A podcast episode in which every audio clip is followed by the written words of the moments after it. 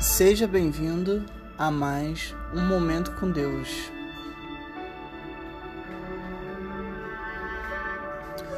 O Senhor é minha rocha, a minha fortaleza e o meu libertador. O meu Deus é o meu rochedo, em quem me refugio. Ele é o meu escudo e poder que me salva, a minha torre alta. Salmos 18, 2